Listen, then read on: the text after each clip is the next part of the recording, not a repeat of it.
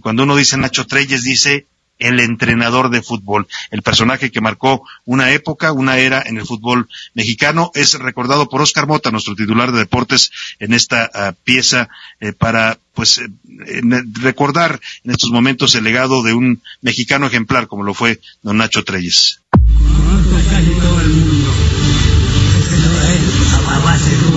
Ignacio Treyes Campos Don Nacho. Guadalajara lo arropó en su nacimiento, un 31 de julio de 1916. De chamaco le hizo a todo, frontón, básquetbol y carreritas, pero fue en la colonia Chapultepec, en la Ciudad de México, cuando se encontró con su mejor amigo, el fútbol. Era yo jovencito. La colonia San Miguel Chapultepec estaba compuesta, después me enteré ya que vi por familias alemanas, inglesas y mexicanas importantes. Don Nacho, en ese entonces, el joven Nacho, estudió algunos semestres en la Escuela Superior de Ingeniería Mecánica y Eléctrica del Instituto Politécnico Nacional. Sin embargo, fue requerido para laborar en una fábrica junto a su padre, pero el fútbol lo acompañó siempre, como un amigo fiel. Llegó la oportunidad de jugar como profesional. Con el Necaxa logró tres campeonatos. Luego vinieron aventuras en Monterrey y con los Vikings de Chicago. Sin embargo, el destino le tenía otra prueba, una durísima en forma de lesión que lo haría dejar la cancha para impulsarlo a ser entrenador. Un balón bien jugado. Desde el Zacatepec, Don Nacho se convirtió en el siempre querido Cachuchas. La boina fue parte en la creación del mítico personaje, Don Nacho. El gran Don Nacho que igual se peleaba con los árbitros y que comandó tres veces al seleccionado nacional en las Copas del Mundo. Don Nacho, que con su forma tan peculiar de ver el fútbol, dirigió el primer triunfo de la selección mexicana en un mundial, 3 a 1 a Checoslovaquia en Chile en 1962, un 3 a 1 al equipo que a la postre sería el subcampeón de ese mundial, Don Nacho, que pudo dirigir a mitos de la pelota mexicana como Antonio Carvajal, Alfredo del Águila, Nacho Basaguren, Raúl Cárdenas, Jesús del Muro, Salvador Reyes y Enrique Borja. Para toda la gente que tengan la plena seguridad que él, mucho de lo que existe el fútbol mexicano fue sembrado también por Don Nacho. Don Nacho dejó en el campo 1083 partidos dirigidos en Liga MX, 7 títulos de liga con 4 equipos diferentes, dos de ellos con el Cruz Azul, 117 juegos dirigiendo a la selección mexicana y un total de 15 títulos. El hombre con más logros en el fútbol mexicano, Don Nacho, el eterno hombre del sombrero, se fue con 103 años de sabiduría y andanzas, pero nos deja una idea que tendría que ser aplicada siempre que inicie el partido de un día nuevo. En el fútbol, como en la vida, los cambios siempre se hacen con la intención de mejorar. Oscar Motaldrete.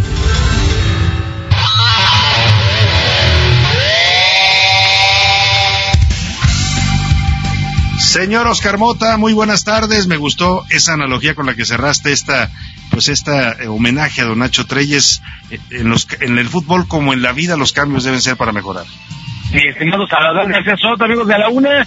Hoy un gran día para ganar, por supuesto. Don Nacho nos deja esa enseñanza y ojalá podamos aplicarla, insisto, todos los días que nos despertamos. Voy a iniciar esta sección y tomando, obviamente, esta colación, este homenaje que le hicimos el día de ayer por la noche, por aproximadamente 9, 10 de la noche, don Nacho Trujillo ya fue cremado, esto en una funeraria al sur de la ciudad, solamente estuvieron sus familiares, una de sus hijas, Leticia Treyes, informó que, pues bueno, no se hizo algo masivo por el tema, obviamente, de la pandemia de coronavirus, pero que posiblemente en unos meses estarían pensando en organizar alguna misa multitudinaria. Obviamente, don Nacho Treyes lo merece, merece que lo despida la familia del fútbol, así que les estaremos informando en paz descanse ya don Nacho, que ya fue cremado. Tengo que platicar también, este Salvador, siguiendo con el asunto del fútbol, que hoy por la mañana se informó de la cancelación, otra cancelación esperada, del partido que México tendría contra la selección de Colombia. Iba a ser el 30 de mayo en Denver, en los Estados Unidos cancelado. Así que tampoco ya cuenten con ello. Aplicaron de si saben contar, ya no cuenten conmigo. Y por último también, antes de pasar una entrevista importante que tengo, pues hace unos minutos, cosa de media hora, lanzó un tuit y un video la deportista Mariana Arceo, la pentatleta, que les informamos puntualmente en este espacio. Ella había dado positivo por COVID, estaba internada, y entonces publicó ya un video donde dice, se llegó al día que durante muchos días esperé, mi vida está fuera de peligro. Hoy seré la primera mexicana en recuperar la salud después de ser contagiada del coronavirus. Ya fue dada de alta Mariana Arceo. Insisto, esta es información que se dio hace apenas unos minutos. También les quiero platicar cómo entrenan, hablando de pandemias, aislamientos y demás, cómo entrenan los futbolistas en este momento. Tuve la oportunidad de platicar con la entrenadora Fabiola Vargas, ella es entrenadora del Necaxa femenil, también fue seleccionada mexicana, y esto fue lo que me platicó. Muchas gracias, Fabiola Vargas, entrenadora, directora técnica de Necaxa Femenil. Pues platíquenos sobre esta metodología de entrenamiento en casa. Hola, Oscar. Pues mira, se implementó eh, pues unas eh, sesiones de trabajo para todos los jugadores del club de todas las categorías en, la parte física, ¿no? Entonces por eso es que cada una de las jugadoras está haciendo este tipo de trabajo desde casa ellas están colaborando, estamos eh, subiendo a una plataforma todo el material de sus videos, sus sesiones, eh, tanto en lo técnico como en lo físico.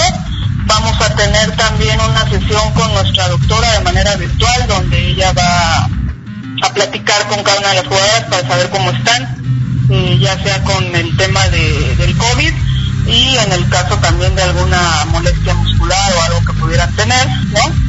también tendremos una sesión en vivo eh, viéndolas a ellas trabajar con nuestro preparador físico para que si hay que hacerles alguna corrección o alguna observación, pues se las hagamos, ¿no? Otra de las cosas que también voy a trabajar con ellas es otra sesión virtual en la que haremos eh, análisis de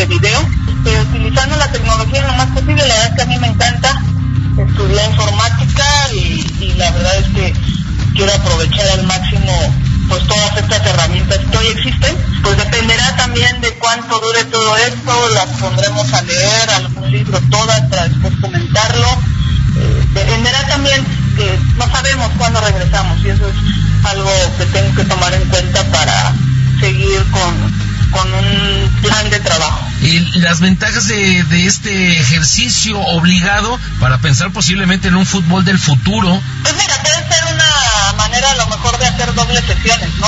Este, una en cancha y la otra en, en casa, adaptar espacios, ¿no? Creo que por ahí podría ser eh, algo interesante que, que se pueda implementar este tipo de cosas hay muchas cosas que se pueden hacer, pero bueno, nosotros como, como equipo femenil también queremos eh, pues innovar y ser parte de esto que, que, la misma vida nos está exigiendo. ¿Se ve Fabiola Vargas o como objetivo dirigiendo en la Liga MX varonil? Pues mira, es un sueño que siempre está ahí. Eh, yo creo que vamos a ir ganando credibilidad cada día, cada año y nunca me cierro a nada. Yo sería feliz también pudiendo hacer algo en el fútbol varonil, ¿no? Hoy estoy enfocada en el femenil, pero ¿por qué no? El fútbol es fútbol y siempre se aprenderá y hay que pensar siempre en grande.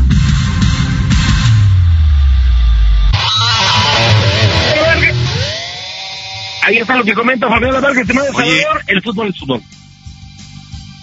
Qué personaje, eh, Fabiola Vargas, de verdad. Y esto que le mencionabas tú, la posibilidad de verla dirigiendo un equipo varonil en la Liga Mexicana de Fútbol, bueno, sería algo histórico, ¿no? Que una mujer, ya hay mujeres directoras en, en ligas varoniles en el mundo, ¿no? O, Generalmente ¿Hay alguna en, en, en Alemania, en el, sí, en Alemania hay algunas, pero vamos, no hay alguna titular como tal. Ella le gustaría ser la primera, pero dice, estoy enfocada. De hecho, explico, la entrevista es mucho más larga. La voy a compartir en mis redes sociales, arroba mota sports. Dura cerca de 13 minutos. Me contó cosas muy interesantes sería algo histórico y bueno, pues a ver si la Federación Mexicana de Fútbol se anima, ¿no? Ahora que se habla tanto de apoyar los derechos de las mujeres, pues a darle la oportunidad a una mujer de dirigir un equipo varonil. Sin duda la capacidad la tienen, ¿eh? Lo ha demostrado ella en el trabajo que ha hecho como directora técnica. Gracias, Oscar Mota. Nos escuchamos.